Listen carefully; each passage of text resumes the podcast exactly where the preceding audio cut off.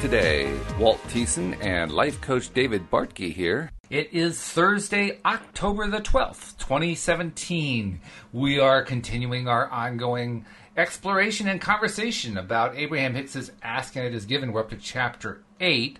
But before we get to that, uh, David, you brought up something to me off uh, off the air that was a really good idea, and that was sharing questions from the audience. And you're actually ahead of the pace here because you already have some. How'd you do that? I, I do, and I just. But before we do that, I thought it would be fun to start. Like when I when I do a coaching session, I always ask my clients to tell me what wins did you have this week. So Oh. a win, a win is anything big or small, doesn't matter, good that happened to you. So like I'll share some of mine just to give you an idea. Okay. So like let me think like this past week, okay, I got some really good parking spots. Like really good. Like I took my mom to the mall one day and we literally got the spot right next to the door. Very good. that was yeah, that was like I thought to myself, "Oh wow, this is a great win" because it was pretty crowded. And as I pulled up to the level on this parking deck, I thought, "Let me just drive by where the door is." And as I was heading there, somebody was pulling out of that exact spot. Yeah, I love it when that happens. I love it. So that was a you know I had some wins like that. Um, I attracted a few new coaching clients, so I always consider that a win.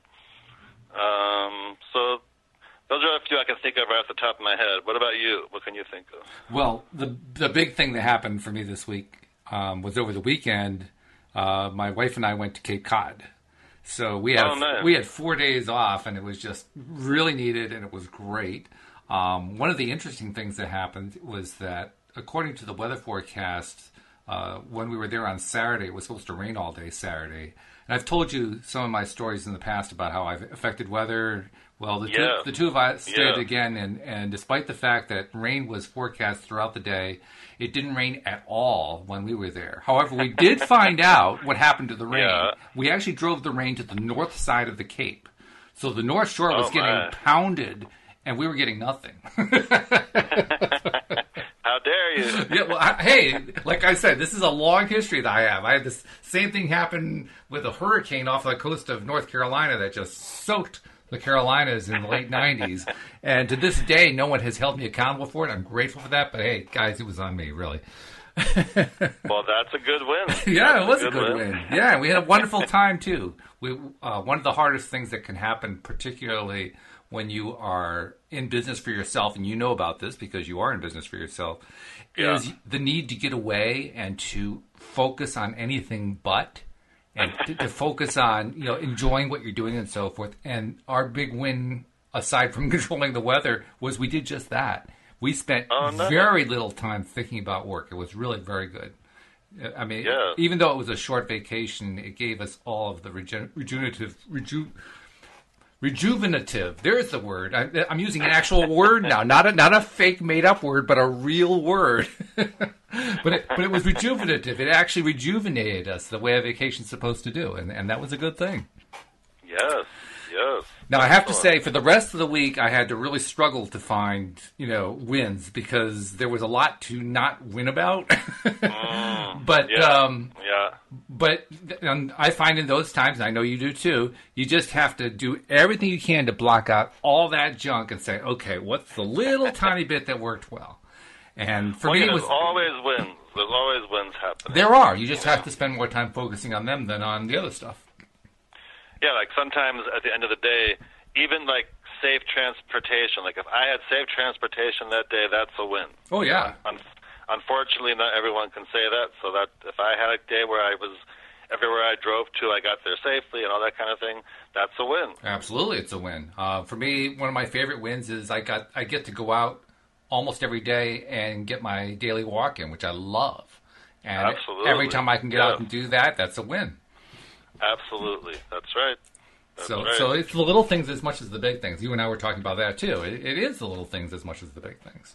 Yeah, because it's it's just the when you think about what wins you're having, it just puts you in that win vibration. So it's not always about the big win. Like, you know, sometimes people do have big wins, and that's wonderful. Mm-hmm. But you know, recognizing that you got a parking spot, or you had safe transportation, or someone said they liked your shirt or whatever it is, or Right. have a you know a lot, you know how sometimes people say like, oh have a blessed day or oh have a wonderful day. Like to me that's a win that somebody wished that for me.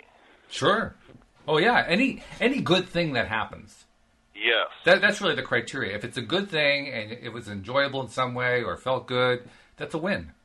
Absolutely. Yep. And the reason it's a win is the more often you focus on them, the more of them that you have, the more of them that you have, the more good things happen. That's right. That's right. So that's why I wanted to.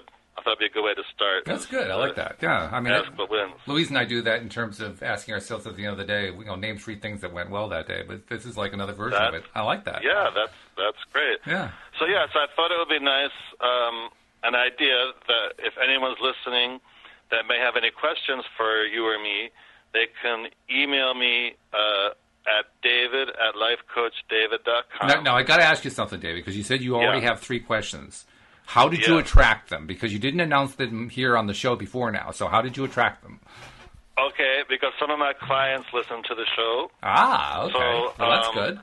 Just randomly, I said, "Oh, I'm thinking of doing a Q&A. Do you have anything that you want to uh, ask?" And they're like, "Oh yeah, let me ask this." And then so Very cool. I asked three, uh, a few, and they had some questions. So I thought it would be a good way to start this. So So what do you have? if any, so if anyone has a question for future shows, feel free to email them to me at david at lifecoachdavid.com. So let's go, let me go because I wrote them down. So the first question is from uh, Janet from California, and she's asking us how come it can be easy to forget about law of attraction. Wow, I, I I've never really thought of that as being a problem, but okay, sure, yeah, that that's a good no, question. I get that. Yeah, because like sometimes you can get caught up in stuff and you kind of forget about focusing on what you want. I, I, I'm not so sure. I'm not so sure you have to remember law of attraction. I mean, maybe you have a different take on it, but I don't think you really have to remember law of attraction. What you have to Well, remember I- is staying focused on positives. yeah, I take that as meaning like someone who knows about the law of attraction and knows you know a lot of the processes and what to do. But even with that, sometimes like she can forget about doing that when you're in the middle of like when something happens and you kind of forget about focusing on what you want. You kind of forget about checking in with where your vibration is. And I I just think that's just part of being human, Yeah, that's true. you know. And I think the more the more you practice becoming aware of what you're focusing on and thinking about, and the more you practice deliberately raising your vibration when you need to, then I think it it becomes less harder to forget about it because it becomes more like a habit. For for me, it, it, this may not be true for everybody, but for me, it starts off with noticing when I'm not feeling positive. You know, paying mm-hmm. attention to my internal feelings monitor, and whenever I'm not feeling good about something, recognizing Yeah. it consciously and saying, "Oh, wait a minute, I don't feel good about something here." okay, and Yeah. and not spending too much time on the on the thing that I don't feel good about. That's actually the problem. That, that I'm spending too mm-hmm. much time on that, but rather consciously noticing it and then saying, okay, now what is it that I'm supposed to do when I notice that I'm focusing negatively? Oh, yeah, I'm supposed to find the, the reverse. I'm supposed to find the positive side, the silver lining. And if I can find Yeah. that, then I can redirect myself around to feeling positive. I don't actually think of it in terms of law of attraction. Right. I think of it in terms of I noticed I'm doing something negative. I need to change it around to a positive feeling. Where's the positive feeling? But I think that's a good point you bring up too. Is that it's not so much forgetting about it, which we all can. Is that when you do realize it, to take action to Right. to, to shift your thoughts or to pull yourself up vibrationally. Yes, yes, and, and that's a lot easier to do because it's, it once you get into the habit of noticing when you're not feeling good, it starts to become, like you say, a habit. Oh, I noticed again. I'm not mm-hmm. feeling good. Where do I need to re- refocus my attention? That's that's my, Yeah. my phrase. I notice that I'm not feeling good. Where do I need to refocus my attention? What Yeah. is what do I have to Yeah. focus on this time to feel better? Yeah, yeah. And I just wonder, like, could some could a human, not Abraham, could a human be so perfect at always being aware that that you don't let yourself down vibrationally, or you you don't focus on what you you don't want. What do you, what do you mean? I'm not sure what you mean by that.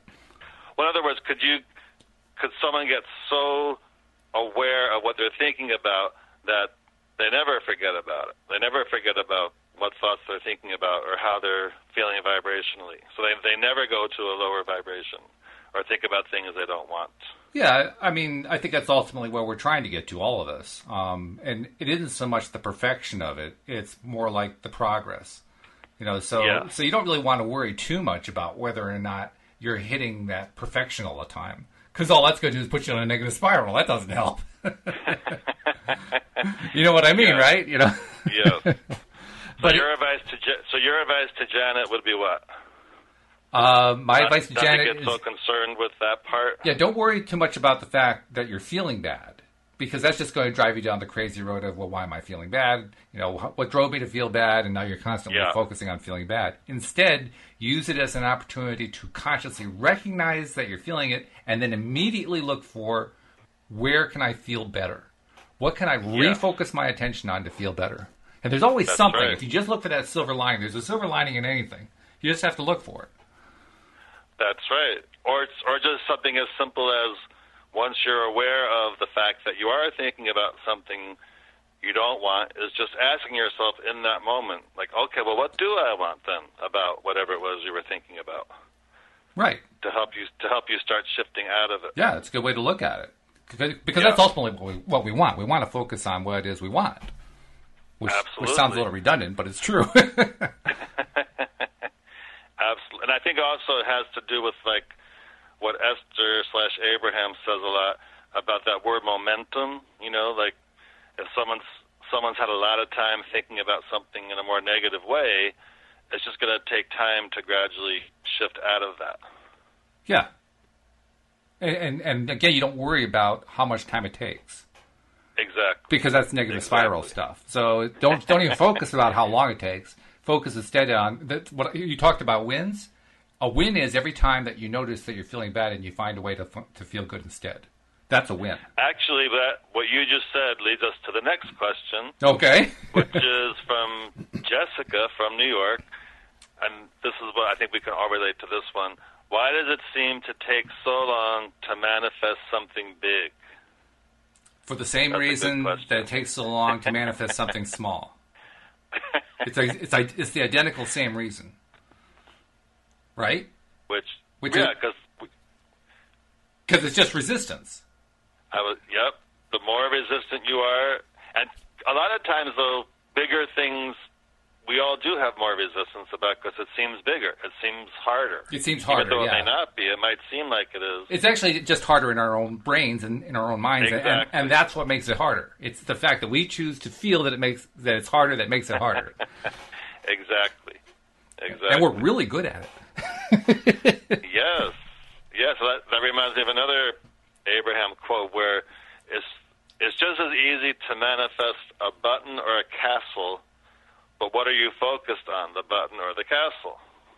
And and it's also easy to get hung up on the fact that it's hard to attract big stuff. Joel used to have a great way of looking at that. He said, if you find that it's really hard to attract big stuff and it takes so long, then stop trying to attract big stuff and focus on attracting small stuff quickly. take the Yeah. take the small intermediate steps. Don't try to take the big leaps all at once. You know, learn, Yeah, learn, that's good too. learn yes. to crawl before you learn to walk before you learn to run. Yeah, because a lot of people though, it could be easy to get hung up on that question though, because like whatever it is, Oh, yeah. someone can, whatever you know, that's different for everybody. Whatever that big thing is, but Oh, I was hung up on Yeah. that for a long time, for a very, very long time. And it wasn't until I started focusing on doing little things, improving myself in little ways, making little shifts in terms of you know how I'm feeling, and, and trying to attract you know, mm-hmm. little things that I felt confident I could attract. It was only when I started doing that on a regular basis that everything started to change. Yeah, because the minute we start to think, why is this thing taking so long, then we're putting ourselves in the vibration of it taking so long. Yeah, yeah, it's an instant self defeat right there. exactly.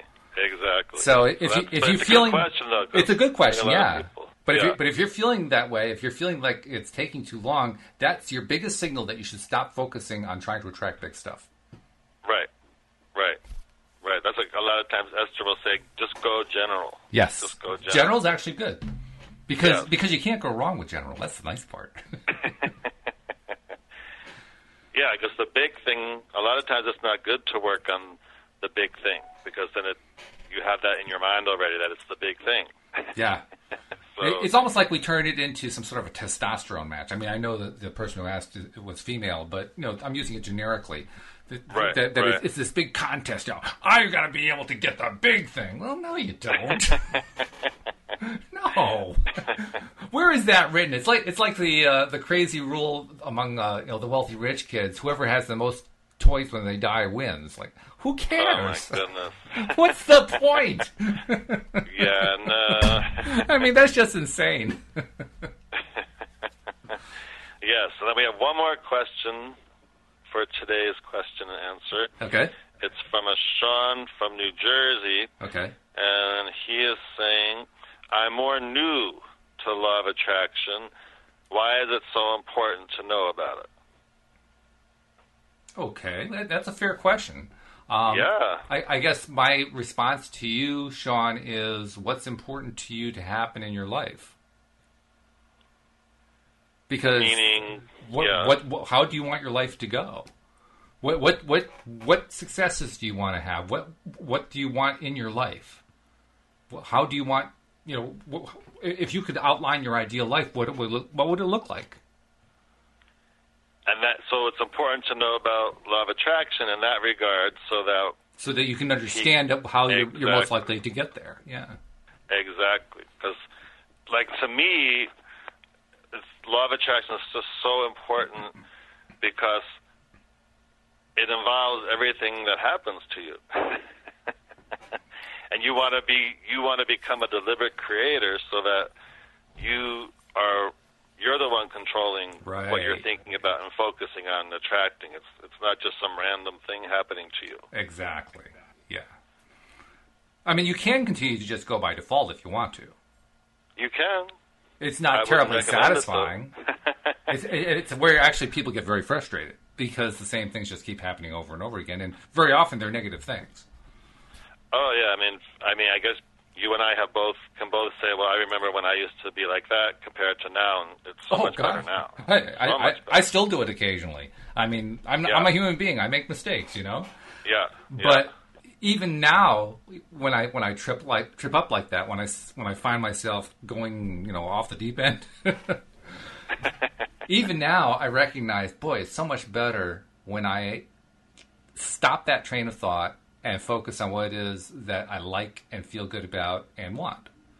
yeah, So Yeah. so even if you don't want to think about it in terms of results, think about it in terms of process.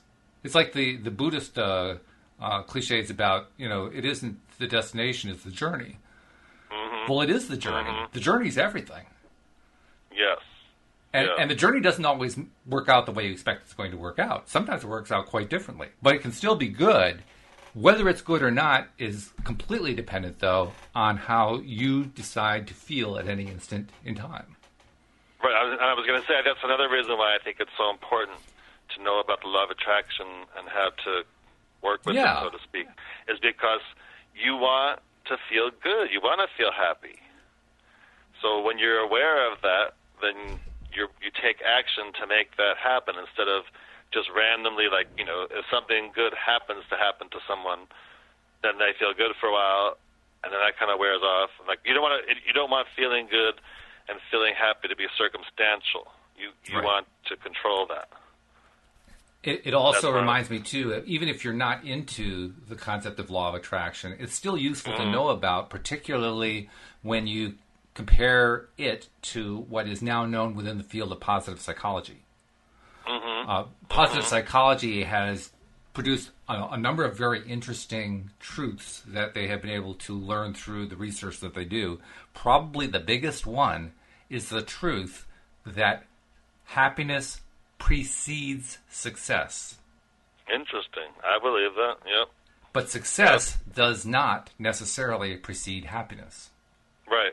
So, in other Right. words, just because you're successful doesn't mean you're going to be happy. That's true. But if you're happy, you're almost invariably going to be successful. Yes. And I think most people don't realize that. I think most people do think that the success equals happiness. Well, that's where law of attraction, understanding it, comes into play because when you're first faced with the idea of, well, I have to feel happy before I'm successful, that can be fairly daunting. That can be mm-hmm. pretty, you know, like, how the heck do I do that? I thought I was supposed to feel happy based on what happens to me. Now I, That's I have to manufacture a feeling. How am I supposed to do that? well, law of attraction theory helps you understand that. It helps you understand what to do in order to feel the happiness before the success happens. That's right. And you know, why would you want why would you want it to be circumstantial when you can make control how that is? Like why do you want to wait till you get the thing or the success and then suddenly you're happy for a short time and then you that could easily be lost. So you, you want to take action to feel happy and be happy and, and all that kind of thing. Or, or even if you can't control, because control I find is a little bit of a strong word where law of attraction is concerned. You can certainly influence. Mm-hmm. You know, you, you may not have mm-hmm. the, the kind of control that you get with a steering wheel when you're driving the car, and you know, just a slight turn to the right gives you a nice curve and so forth. You may not get that level of control, but you get plenty of influence when you use positivity and the law of attraction to get you know where you want to go in your life. You get a lot of influence. Oh, absolutely. And when you have, when you work with you know setting your intention and working with your intentions, and it's just so much better than just flip flopping around. It is. You know- You know, feeling good, feeling bad, feeling happy, feeling sad, all that. You know, you want to be more more aware of that and what to do to help yourself. It's true. It's true. Uh, one other thing that occurs to me too. That, that was our third question, right? Yes. Right. Yes. Is that all these questions are tying beautifully to the book? Oh, good. Yeah, because we're up to chapter eight, and Wow. chapter eight is entitled "You Are a Vibrational Transmitter and Receiver." Well, what we're talking hmm. about here is the act of deliberately becoming a vibrational transmitter and receiver. Yes. That's literally what that is. Every time that we're putting out there deliberately the intention of feeling good, despite you know what's going on around us, we are, in a sense, transmitting that goodness to the universe, and we're receiving back what the universe sends back to us, which is That's here's right. more goodness. That's right. That's right. So let, let's let's do a little reading here and uh, carry on the discussion a little bit deeper. Yes. The chapter starts off saying, Now you are ready to understand the most essential part of controlling, creating, and enjoying your physical life experience. Looks like they like the word control better than influence, but well, that's right. Even more than the men- than the material being that you have come to know as you, you are a vibrational being. When someone looks at you, they see you with your with their eyes and hear you with their ears, but you are presenting yourself to them and to the universe in a much more emphatic way than can be seen or heard. You are a vibrational transmitter and you are broadcasting your signal in every moment of your existence. That's a lot That is. Every That moment is. of our existence we are vibrating and and transmitting that vibration and Yes. and, and the, the deeper messages we're doing that through what we're thinking and feeling about That's right. That's right. so continuing on it says as you are focused in this physical body and while you are awake you are constantly projecting a very specific easily identifiable signal that is instantly received understood and answered Immediately, your present and future circumstances begin to change in response to the signal you are offering now. And so the entire universe right now is affected by what you are offering. Wow. That's a lot of power.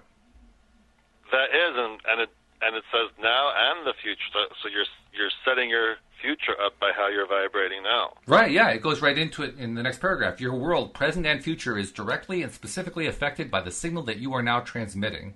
The personality that is you is really an eternal personality, but who you are right now and what you are thinking right now is causing a focusing of energy that is very powerful. And this energy that you are focusing is the same energy that creates worlds. Whoa. Wow. That's big. it's also perhaps a little bit too much to, to you know chew off you know bite, bite off and chew because like we were talking about before if you're having trouble attracting big stuff you probably shouldn't focus on the big stuff but but if there is certain there, there's a feeling of wow at least there's a potential there if there's that, that much power this is at least worth learning Yes, that's for sure. yes But creates worlds. Wow, Yeah. that's a big. That's big. and it goes on to say in this very moment it is creating your world wow Well, I better be very aware then of how I'm vibrating. That's right. That's right. That that's there's the answer to to Sean's question. Why do you want to be aware? Yeah. Because you are creating your own world, whether you're doing it intentionally or not. You're still That's doing right. it just by the That's right. vibrations you're, you're, that you're transmitting, just through your Mm-hmm. thoughts and, and your feelings and everything that you're focusing on. Your focus Mm-hmm. does it. In fact, uh, the, the the article goes on to describe this in a little bit more detail. It says you have a built-in, easy-to-understand guidance system within you, which indicators with indicators that help you understand the strength or power of your signal, as well as the direction of your focus. And most important, it is this very same guidance system that helps you understand the alignment of your chosen thought with the energy stream itself. That, that's really a critical thing here because on at first glance it may sound like we're giving off the energy. What we're really mm-hmm. doing is we're focusing energy that's working through us. Yes. So Yes. so it's nice to know we're not responsible for generating the energy. Isn't it? Yeah. Yeah. because because that would be a lot having to actually generate the energy. That that's probably more than any of us feel like we could do. But if all we have to do is mm-hmm. focus energy that's that's flowing through us, that's not so hard. That sounds more doable. Yeah, sure. it really does. Now it goes on to say that your feelings are the representatives of your guidance system. In other words, the way you feel is your true Yeah. indicator of your alignment with your source and of your alignment with your own intentions, both pre-birth and currently. Hmm. So it's past, present, and future, I guess. Yeah, really. so basically, if you're feeling really good, then you're at a high vibration. Yes, that's the idea of a vibration. Vibration, Yes. uh, high vibration is the good stuff. Low vibration is the bad Yes. stuff.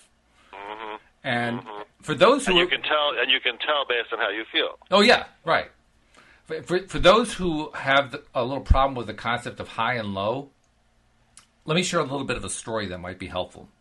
Okay. I have a background in music, and I I played piano and guitar for many many years. Oh, that's nice. Yep. Um, when I was in Classical. my classical, rock and roll, you name it, I played it all. Ooh, rock and roll too. Oh yeah, Wow. yeah. Did No. you have a garage band? I, I played in a number of bands. I played out for money actually. So yes, Wow, I, I, I've, for you. I've done great. that. Yeah, it's a lot of fun. It's a lot of Yeah. work, and and uh, there's also a lot of lows that go with it, but there's a lot of fun. the, the only regret is that I did lose partial hearing in my left ear, but other than that, Oh, well. that's what happens when you have a loud amplifier screaming in your ear. You know, but you got to be a rocker. so I got to be a you do? rocker. It was fun. Yeah. Anyway, um, when I was in my 20s, uh, I lived in Monroe, Connecticut. And at that, I was living with my parents. It was my last time living with my parents. I was about to move out. But there was a family down the street. The mother in the family had heard that I was a musician. And she called me up. I didn't barely even know the family, but uh, she called me up and said, My son has been trying to learn guitar and he's having a horrible time doing it. He's been through like four or five different teachers. No one can seem to help him. Would you be willing to give him guitar lessons? Now, I was not a guitar teacher at all. And it was not on my radar to be a guitar teacher. I was not, it was never something I thought about doing. Right. But I, I, I agreed to meet with the kid, and when I first heard him try to play, I felt so sorry for him that I said, "Well, I'll make an exception. I'll, I'll give you like you know two months worth of guitar lessons. I don't really want to be an ongoing guitar teacher, but I can I can help you fix this because this is fixable because I could see what was going on." And, and David, uh, you don't have to know guitar or music to understand what was going on. I can just describe it to you, and you'll you'll get it. Okay. You've seen a guitarist, whether they're playing with a pick or, or finger picking or whatever, you can Yeah. tell they're relaxed, right? Yes. You can tell that they're doing it fluidly and easily. Mm-hmm. Imagine someone who's gripping the guitar neck like it's going to snap in his hand. And Oh then he's goodness. gripping the pick like he's pounding the strings into the ground. That's the way this poor kid was trying to play. He Right. and you can't do that. There's no way to do that because your muscles are so tense. You can't possibly do anything quickly.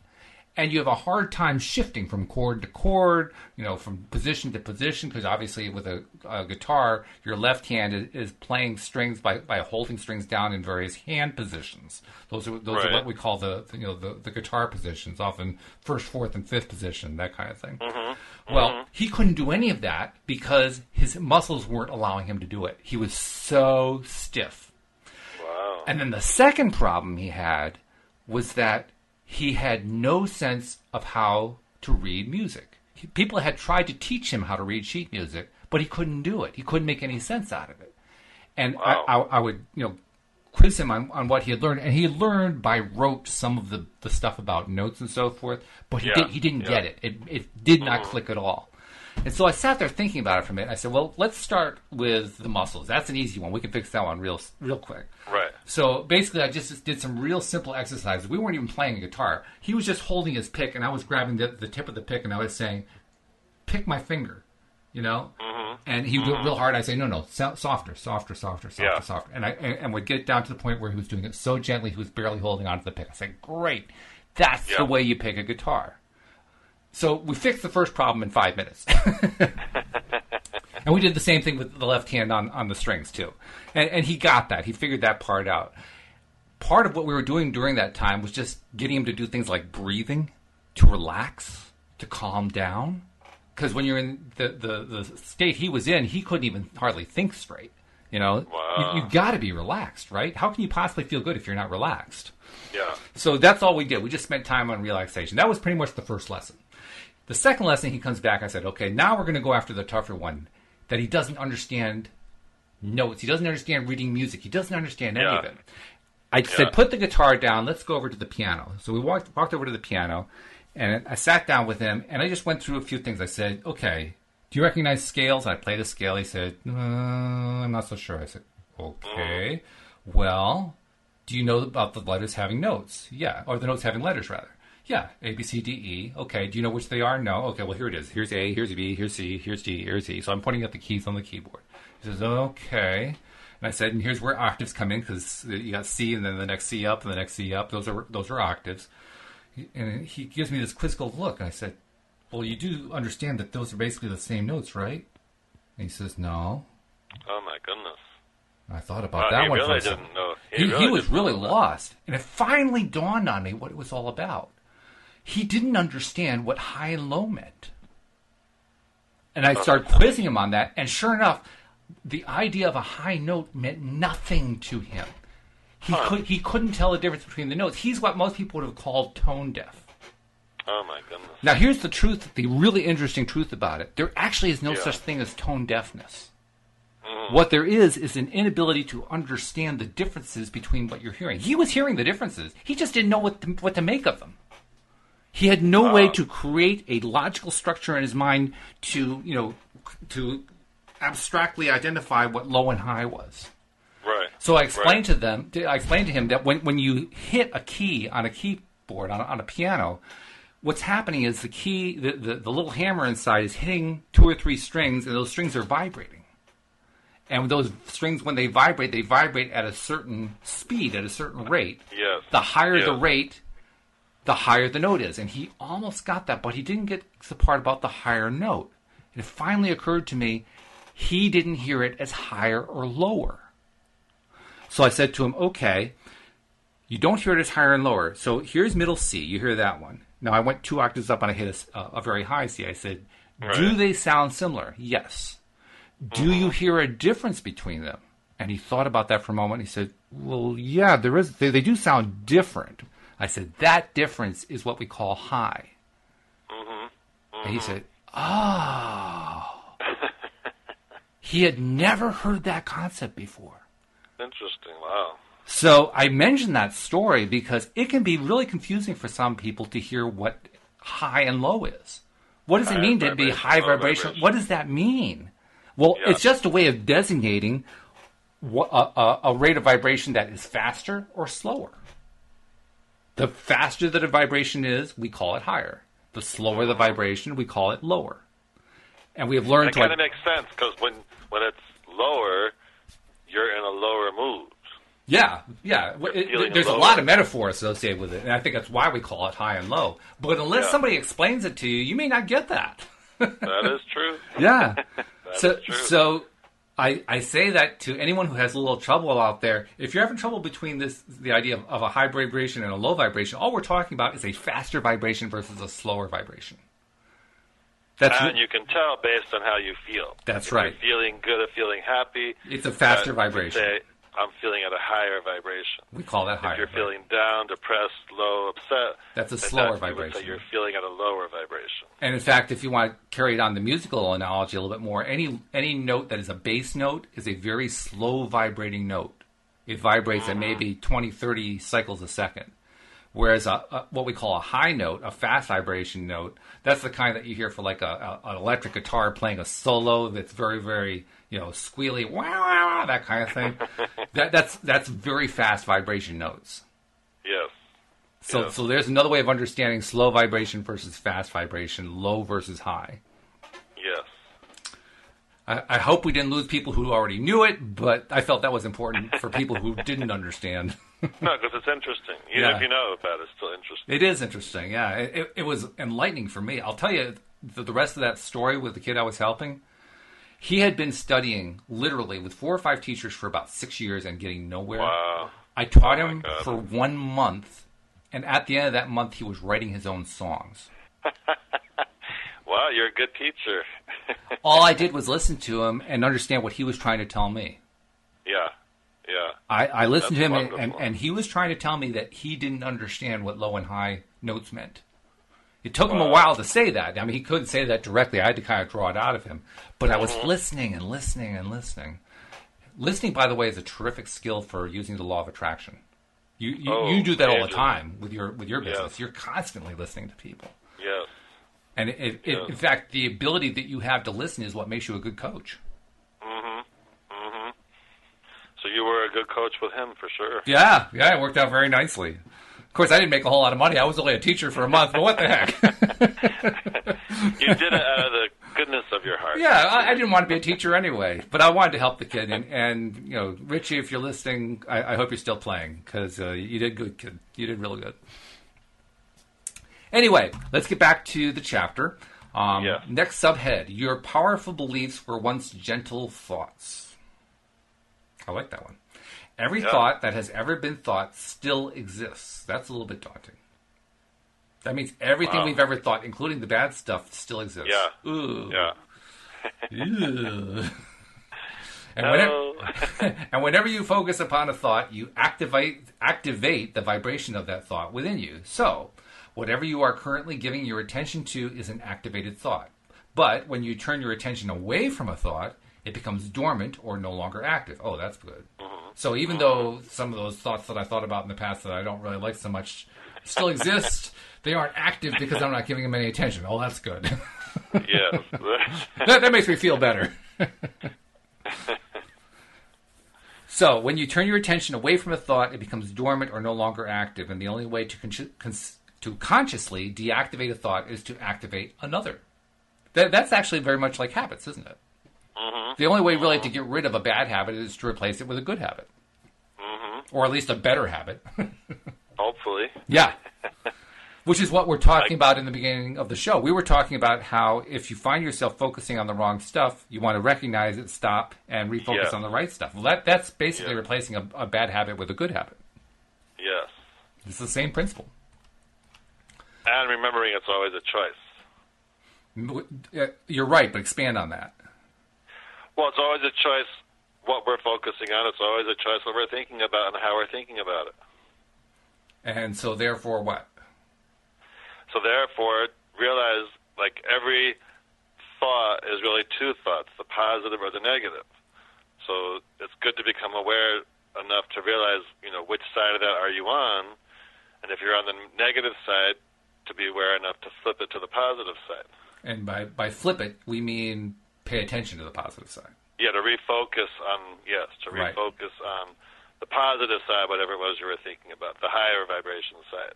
And indeed, that's the way this subsection finishes up. It says, as you give more and more attention to any thought, and as you focus upon it, and therefore practice the vibration of it, the thought becomes an even bigger part of your vibration, and you could now call this practiced thought a belief.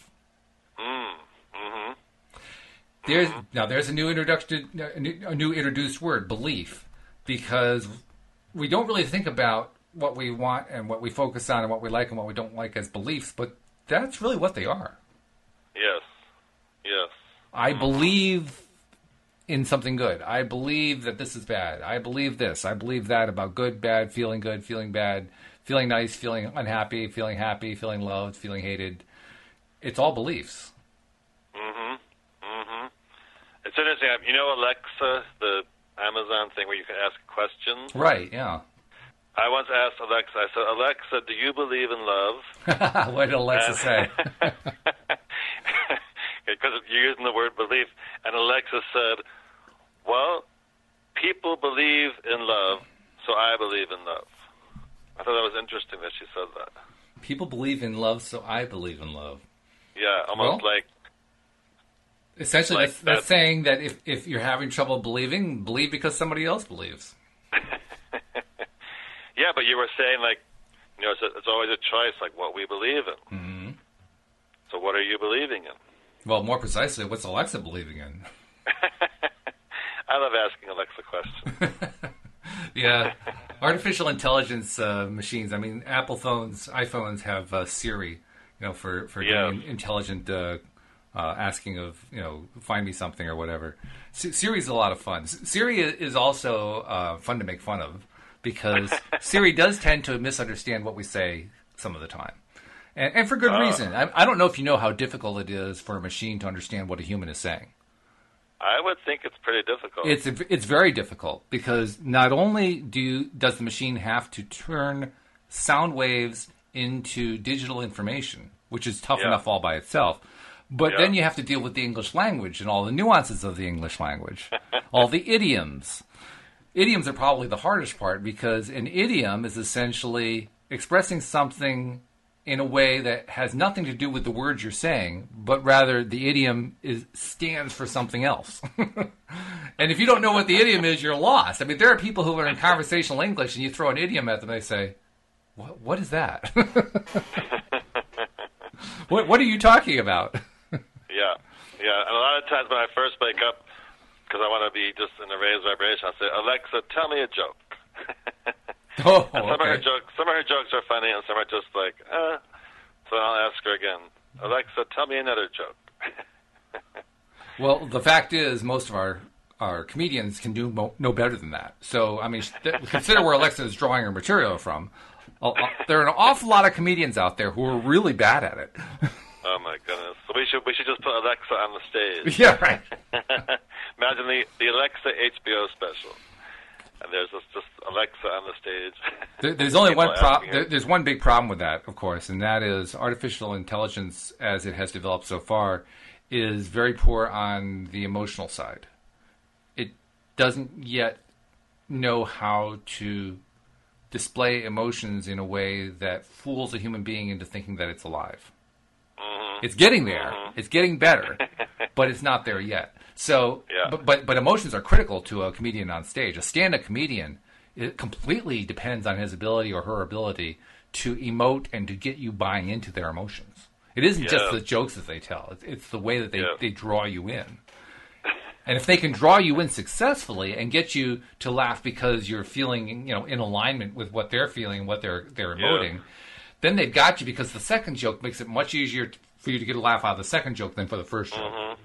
Mm-hmm. And that's what a comedian tries to do. They they try to get you to laugh at a series of jokes, knowing that if you can laugh at the first one, they've got a better chance of getting you on the second one, and an even better chance on the third one. And by the fourth or fifth, you're laughing at anything.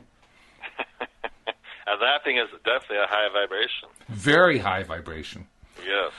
Speaking of laughing, something I want to, to share. I, I don't know if I've ever mentioned it here on the show, but one of the ways that we have direct power over our own health is through laughter.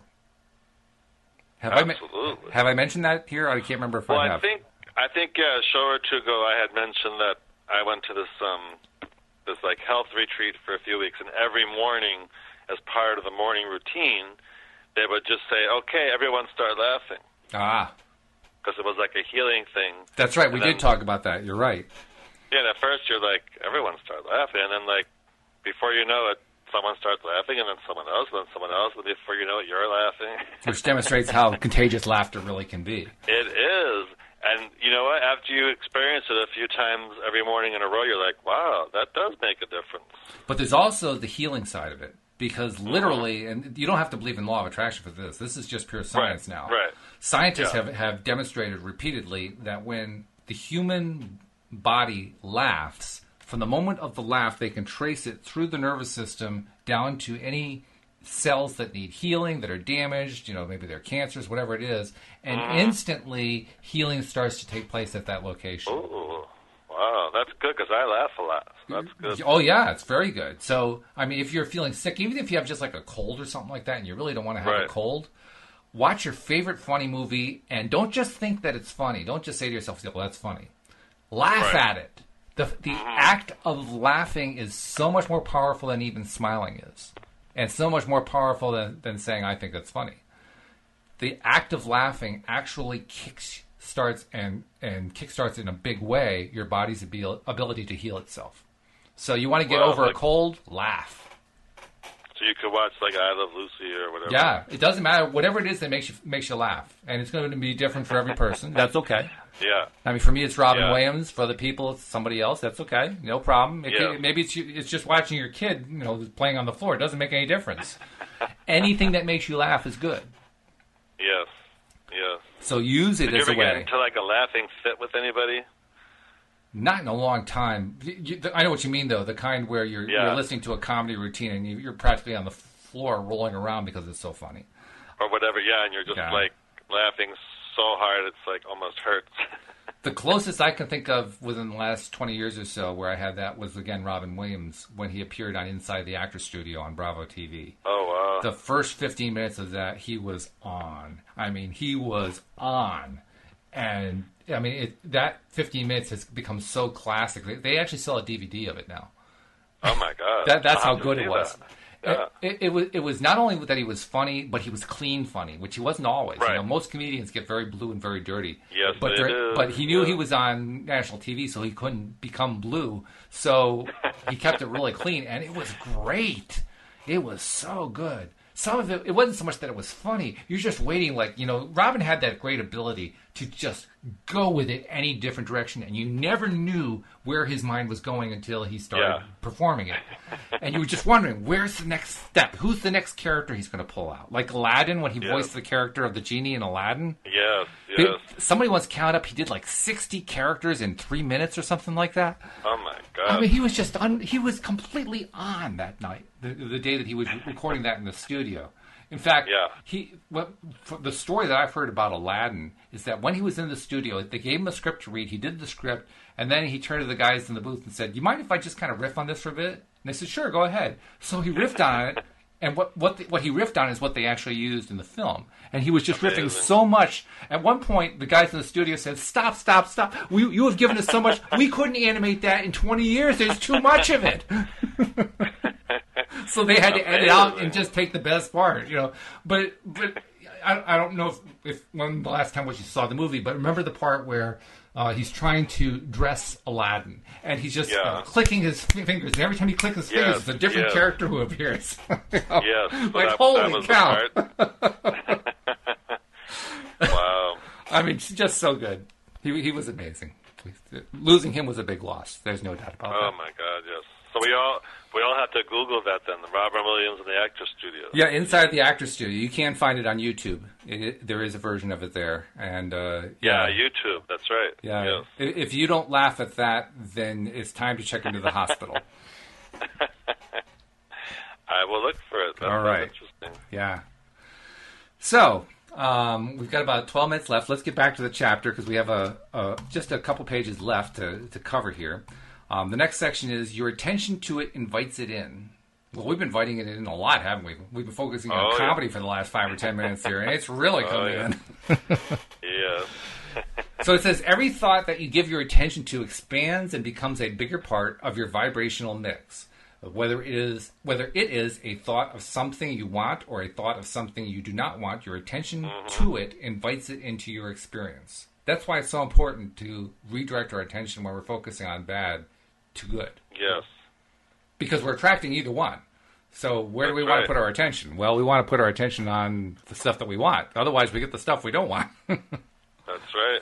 That's right. Well, that's one of the key points, isn't it? We can never stop focusing. We're always focusing on something. As long as we're conscious, as long as we're awake. I mean, when we're asleep, you know, we, we kind of go into a dormant mode. But when we're conscious, we're always focusing on something. You can't go through life without focusing on something. Even when you're, even when you're just, you know, uh, like being a Buddhist and just, uh, you know, vegging out and I'm just focusing on nothing. Even then, you're still focusing. Yes. You, yes. you can try to pretend that you're not, but you still are. And as much as you try to focus on, I'm just going to focus on my breathing, you still notice the other stuff going on. yes. Yes. That's right. That's right. So yeah, we're always focusing. Um, so here's what it says about it. This is an attraction-based universe, and there is no such thing as exclusion. Everything is about inclusion. So when you see something that you would like to experience and you focus upon it, shouting yes to it, you include it in your experience.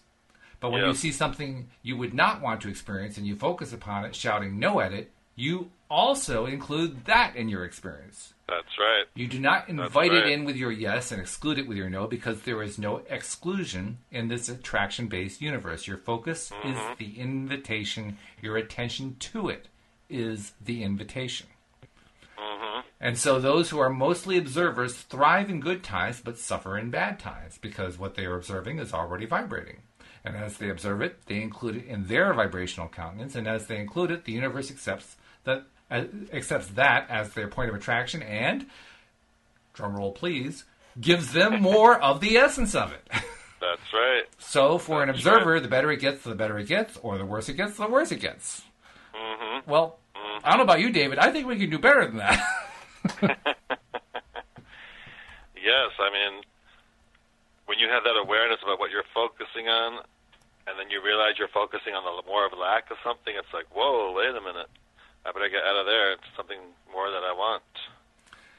yeah, and more importantly, it's do you want to be a victim of your life, or do you want to be Yes. the leader of your life? Yes.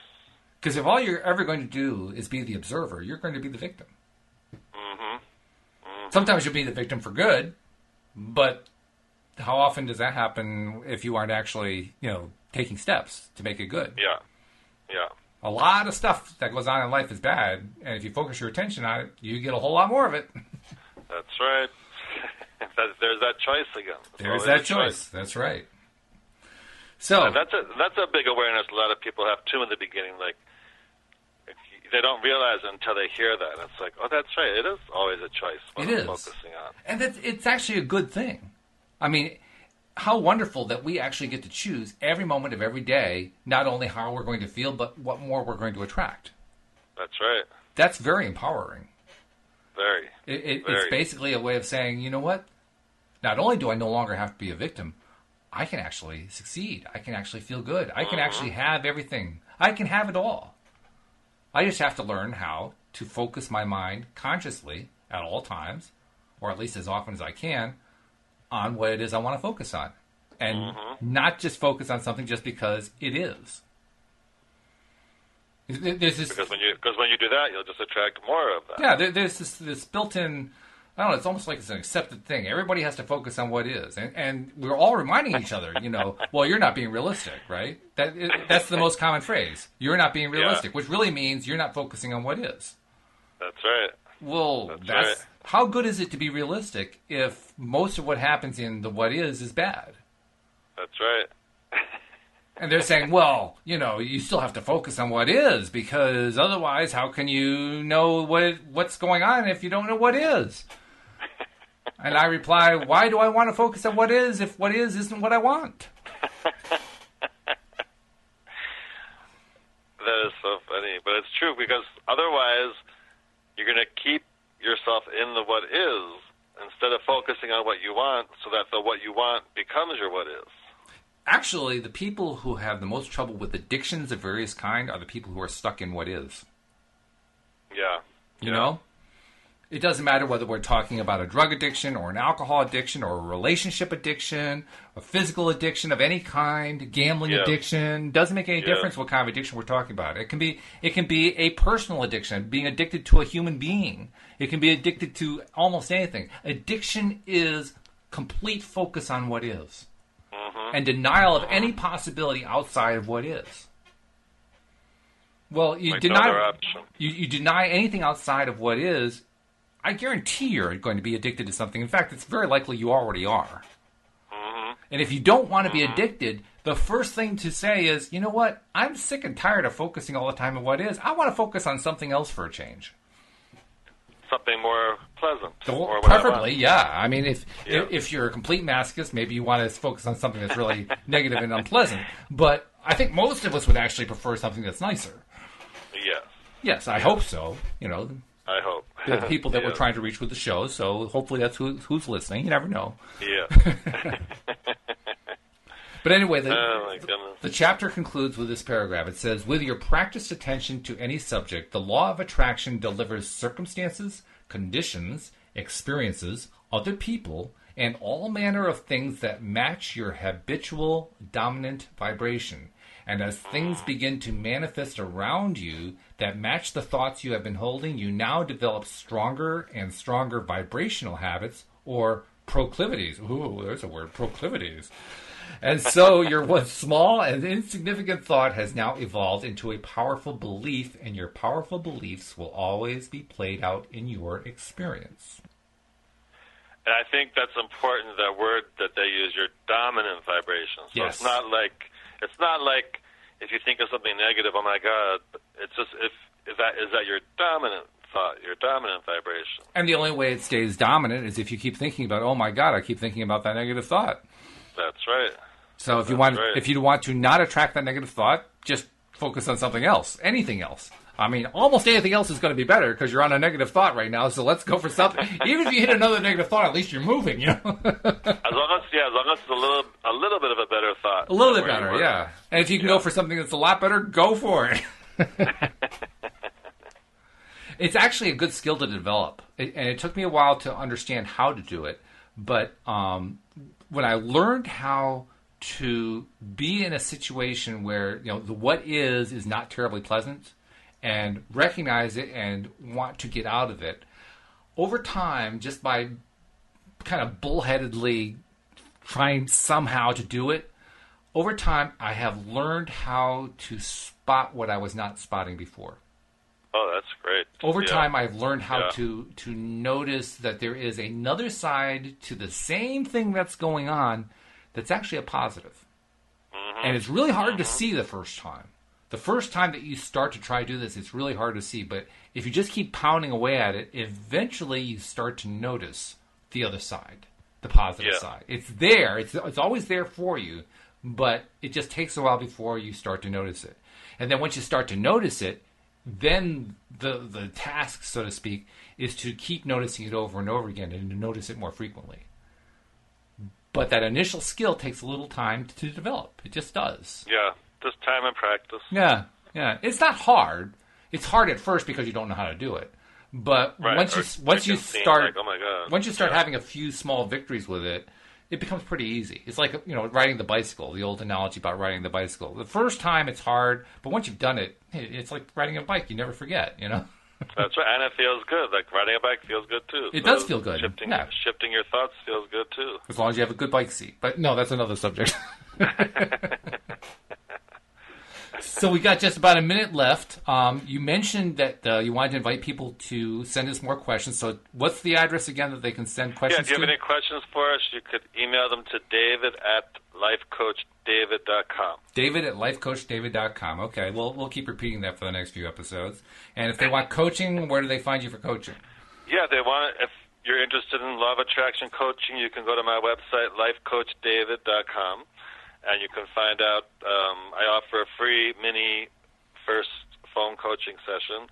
So take me up on that because I'm sure you'll really like it.